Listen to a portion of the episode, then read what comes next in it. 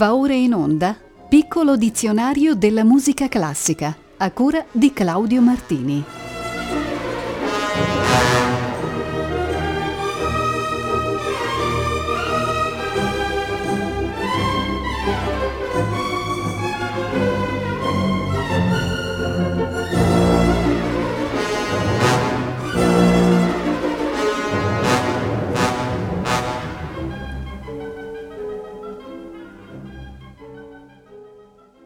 Tutte e tutti voi, buonasera da Claudio Martini. Parleremo oggi in una puntata monotematica del dizionario del classicismo musicale, ossia di quel periodo racchiudibile grosso modo tra il 1750 ed il 1830.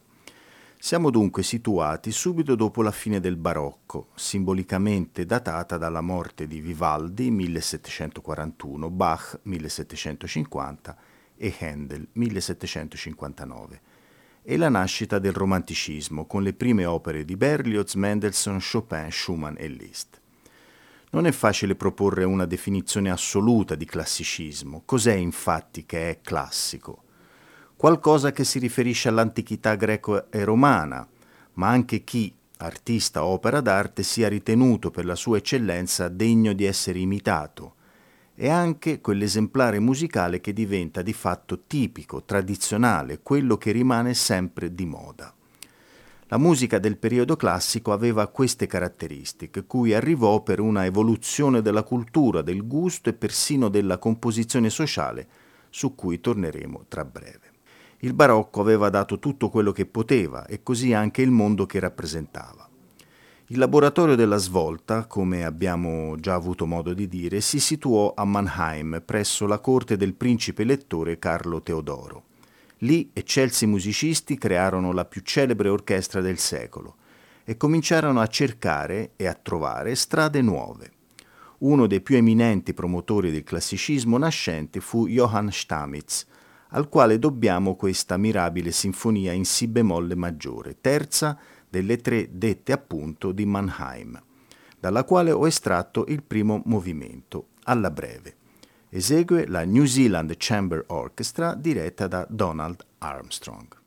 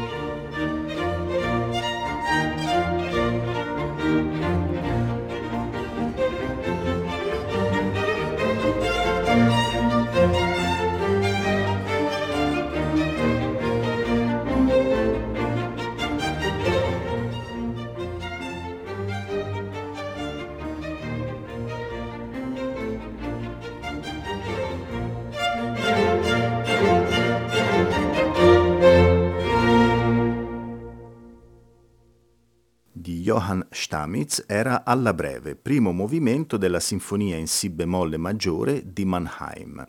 Donald Armstrong ha diretto la New Zealand Chamber Orchestra. Il passaggio dal barocco al classicismo fu reso possibile da grandi rivolgimenti sociali, politici e culturali.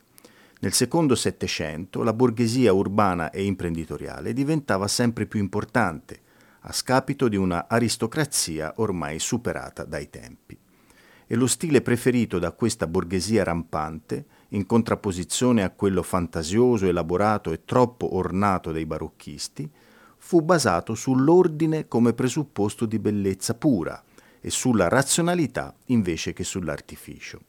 Le parole chiave del classicismo sono dunque equilibrio e compostezza, serenità e controllo. I temi diventano chiari, incisivi, cantabili e lirici e più brevi. La dinamica viene continuamente modificata con passaggi graduali di intensità e varietà espressiva. Si cerca insomma la perfezione formale. La musica diventa un'architettura esemplare e razionale, complessa ma accessibile ad un pubblico vasto e non di soli privilegiati aristocratici, dove l'espressione scaturisce dal rispetto delle regole. Ne abbiamo un esempio chiarissimo in questo bel brano di Luigi Boccherini il primo movimento, allegro, dal concerto per violoncello e orchestra d'archi numero 3 in Sol maggiore. L'esecuzione è del solista Enrico Bronzi, un quarantenne virtuoso parmigiano che è stato anche primo violoncello dell'orchestra del Teatro alla Scala di Milano. È qui accompagnato dall'Accademia I Filarmonici di Verona.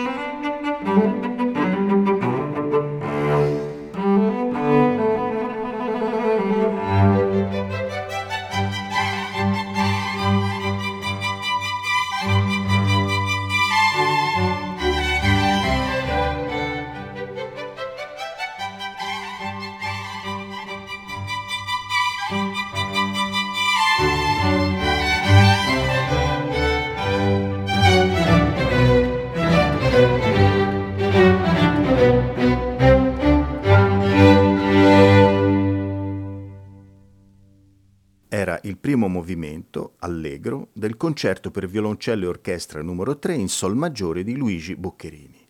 Al violoncello Enrico Bronzi, accompagnato dall'Accademia I Filarmonici di Verona. Uno dei maggiori cambiamenti si ebbe nel ruolo del musicista nella società.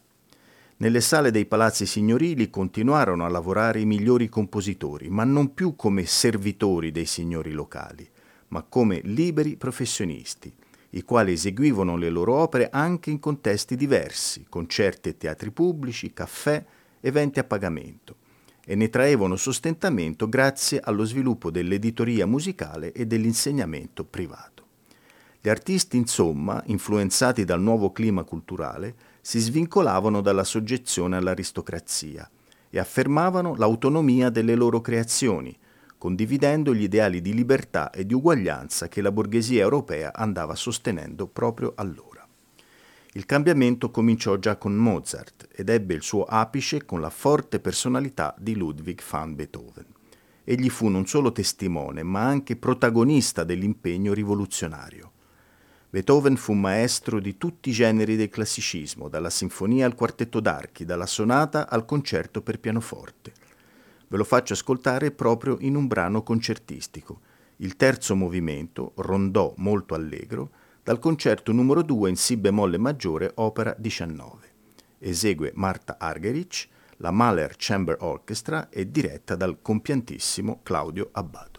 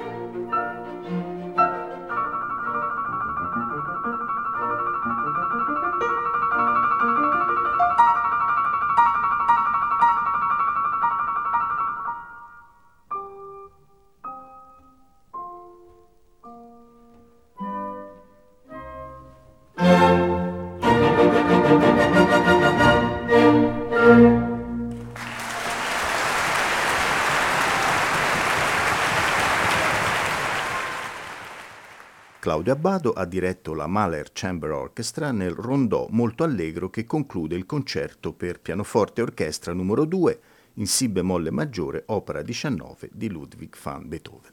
Solista era la grande Marta Argerich. Dopo aver dato un rapidissimo sguardo al contesto storico-culturale e sociale del tempo, ci soffermeremo adesso sulle innovazioni formali ed artistiche del classicismo, anche perché esse furono tante ed incisero profondamente nella storia della musica occidentale. Un primo grande cambiamento avvenne nell'opera lirica, grazie al contributo determinante di Christoph Willibald Gluck, che intraprese con grande coraggio e determinazione la riforma del melodramma, spogliandolo di tutto ciò che serviva da pretesto per una pura esibizione di virtuosismo e facendo sì che musica e canto esprimessero i sentimenti e la vicenda che si svolgeva sulla scena. Via gli orpelli e gli artifizi del barocco, spazio alla storia narrata, nuovo equilibrio, ecco qui una delle parole magiche, tra testo e musica. Inevitabile fa riferimento alla sua opera maggiore, l'Orfeo ed Euridice del 1762, e dall'aria più celebre, Che farò senza Euridice, atto terzo, scena prima. L'ascoltiamo nella bella interpretazione di Bernarda Fink, la Freiburger Baroque Orchester è diretta da René Jacobs.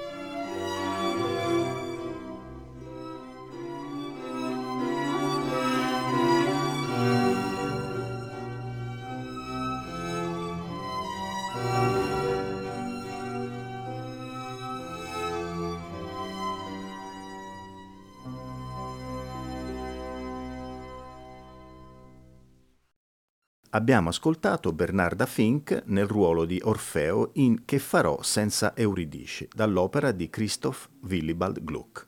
René Jacobs ha diretto la Freiburger Baroque Orchester. Anche nel campo della musica sacra ci furono importanti evoluzioni.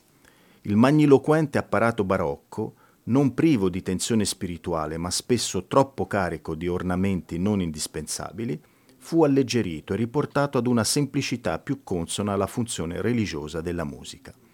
Si affermò anche una maggiore cantabilità degli inni sacri, in modo che un pubblico più vasto potesse intonarli insieme ai celebranti. Vi propongo un bell'esempio di musica sacra classicista. È il Kyrie, tratto dalla Messa in Si bemolle maggiore, opera 77 di Johann Nepomuk Hummel.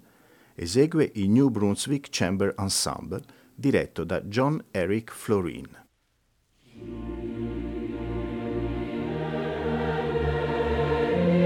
you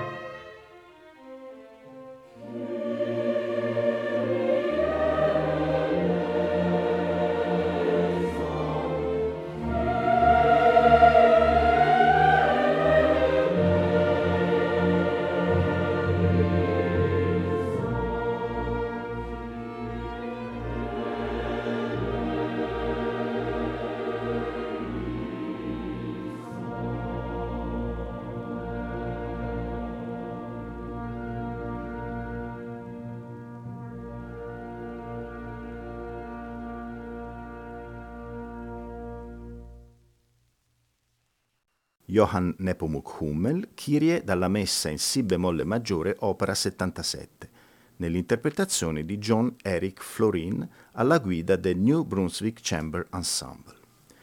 Le tre più grandi innovazioni del classicismo musicale si ebbero nella musica strumentale, a cominciare dall'avvento della sinfonia, la forma di maggior prestigio dell'epoca classica. Con la fine del barocco le orchestre cominciarono ad ingrandirsi, raggiungendo non di rado i 50 elementi, perché nelle nuove grandi sale da concerto era richiesta una notevole potenza sonora. Sul piano formale si affermò la struttura a quattro movimenti, il primo dei quali sempre in forma di sonata e dall'andamento rapido, il secondo sempre lento, in contrasto col primo, il terzo un minuetto o uno scherzo, l'ultimo nuovamente in forma sonata oppure nello schema del rondò. Il vero inventore della sinfonia classica è senza dubbio Franz Joseph Haydn, e non solo perché ne scrisse 104. Egli definì la fisionomia della sinfonia e ne dilatò le potenzialità timbriche, sperimentando a fondo le miscele sonore ottenibili dal dialogo tra gli strumenti e le sezioni. Ascoltate qui il finale vivace dalla Sinfonia numero 101 in Re maggiore, detta L'orologio. Esegue la London Philharmonic Orchestra diretta da Eugen Jochum.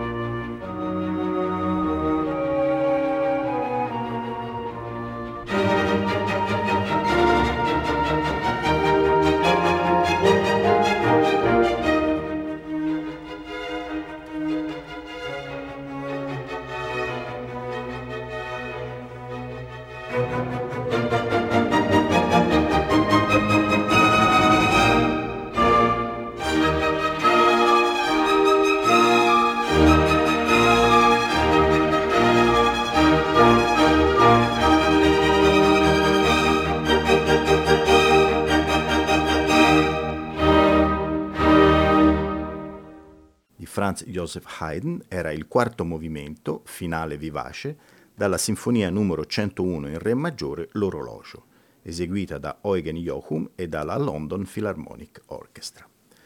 Altro grande protagonista del classicismo fu il pianoforte. Il clavicembalo barocco cedette il passo perché il pianoforte era superiore per le grandi possibilità dinamiche. Esso permetteva infatti, grazie anche ad un'estensione molto più ampia dal grave all'acuto rispetto al clavicembalo, d'ottenere sfumature prima impensabili e di raggiungere intensità sonore adeguate sia alla dimensione concertistica sia a quella cameristica. Il pianoforte era insomma una piccola orchestra condensata nelle mani di un unico esecutore. Molti furono i grandi creatori di musica per pianoforti e molti i virtuosi, Haydn, Mozart e Beethoven in primis. Certamente lo fu Muzio Clementi che riuscì a rivaleggiare con cotanti giganti e ritagliarsi un suo spazio. La sua produzione sonatistica è di grandissimo interesse e ce lo dimostra l'attenzione a lui prestata dai grandissimi interpreti, primo fra tutti Vladimir Horowitz. Da un suo disco interamente dedicatogli, eccovi il movimento iniziale, piuttosto allegro con espressione, dalla sonata opera 26 numero 2 in fa diesis minore. Ascoltiamo.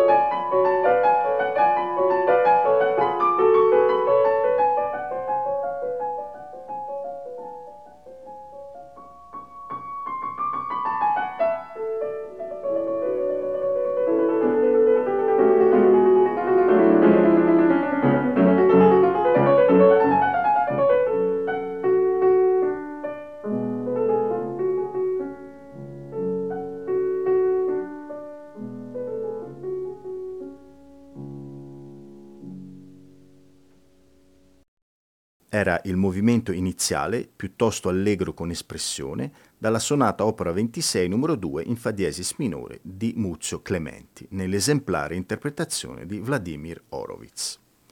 In campo cameristico due furono le grandi evoluzioni classicistiche, la sonata ed il quartetto d'archi.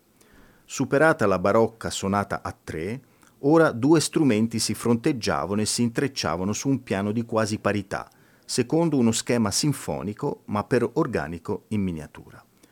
La sonata classica è dunque una composizione per duo, divisa in tre o quattro movimenti. Può ispirarsi alla sequenza lento-veloce della sinfonia, oppure seguire un programma più legato ai sentimenti e sensazioni del compositore. Un caso celebre è questa magnifica sonata per pianoforte e violino in Mi minore K304 di Wolfgang Amadeus Mozart di cui vi propongo il melanconico secondo movimento, minuetto. E l'occasione per dire che il minuetto fu forse l'unica delle danze della suite barocca a sopravvivere nell'era classica, anche se trasfigurata dal punto di vista armonico e melodico e soprattutto da quello espressivo. Mozart scrisse questa sonata nel 1778, a 22 anni, nei disperati giorni della malattia e della morte della madre, che era con lui a Parigi. La tragedia plasma l'intera sonata sotto il profilo emotivo e stilistico. Lo stesso Mi minore riflette il maldesistere, il pessimismo, l'umore nero. I solisti sono qui Simon Goldberg al violino e Radu Lupu al pianoforte.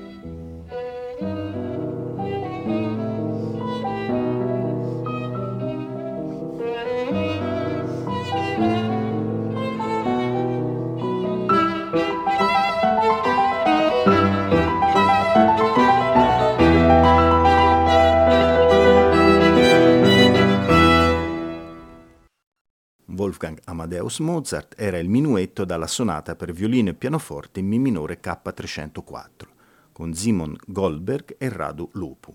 Il brano è un vero capolavoro, una pagina all'insegna del disorientamento spirituale. Chiudiamo questa rassegna delle forme musicali del classicismo con il quartetto d'archi, forse l'invenzione più affascinante ed anche più intellettualmente significativa.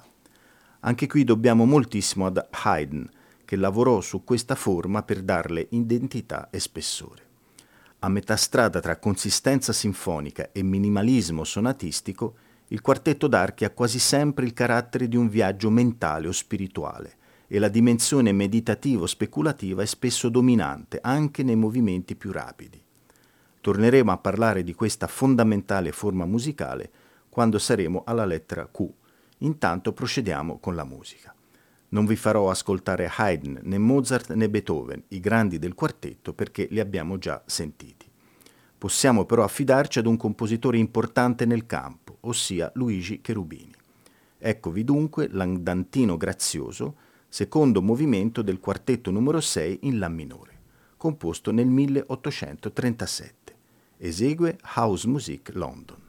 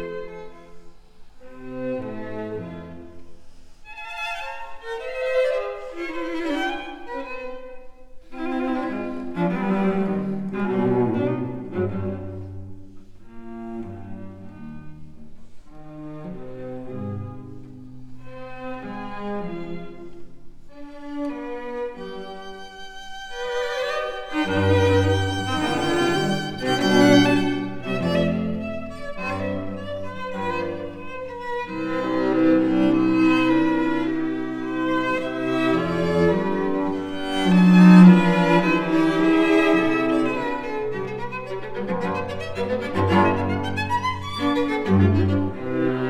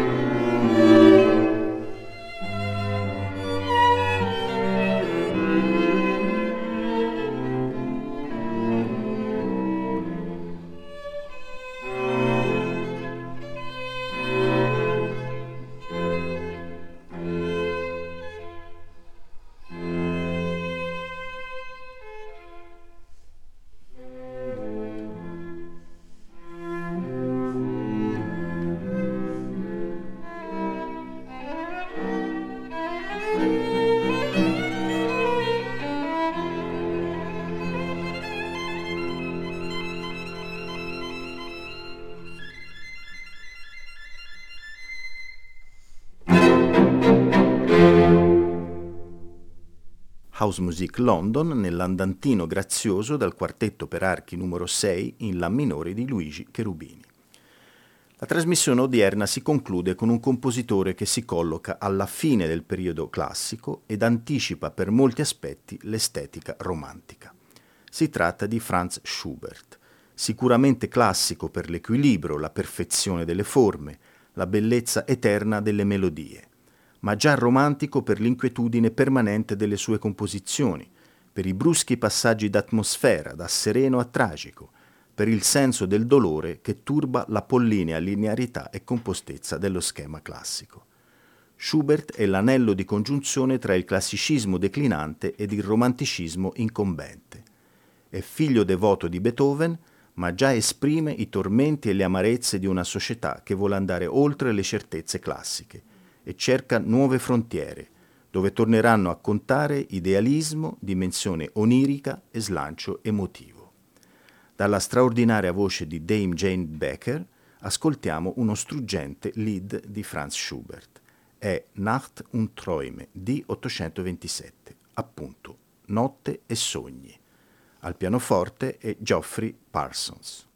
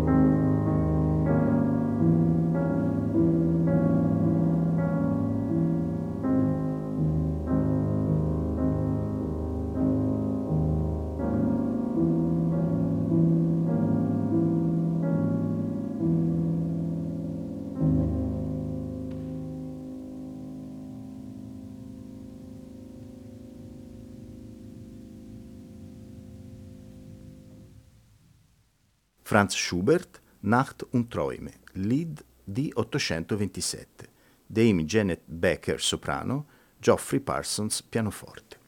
Riprenderemo il prossimo martedì 4 novembre, sempre alle ore 18.40, con la puntata numero 36 del piccolo dizionario della musica classica. Il primo termine sarà climax e da lì proseguiremo in ordine alfabetico.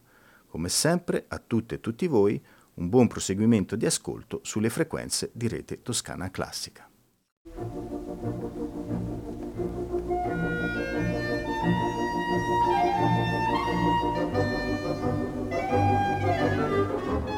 Abbiamo trasmesso Piccolo dizionario della musica classica a cura di Claudio Martini.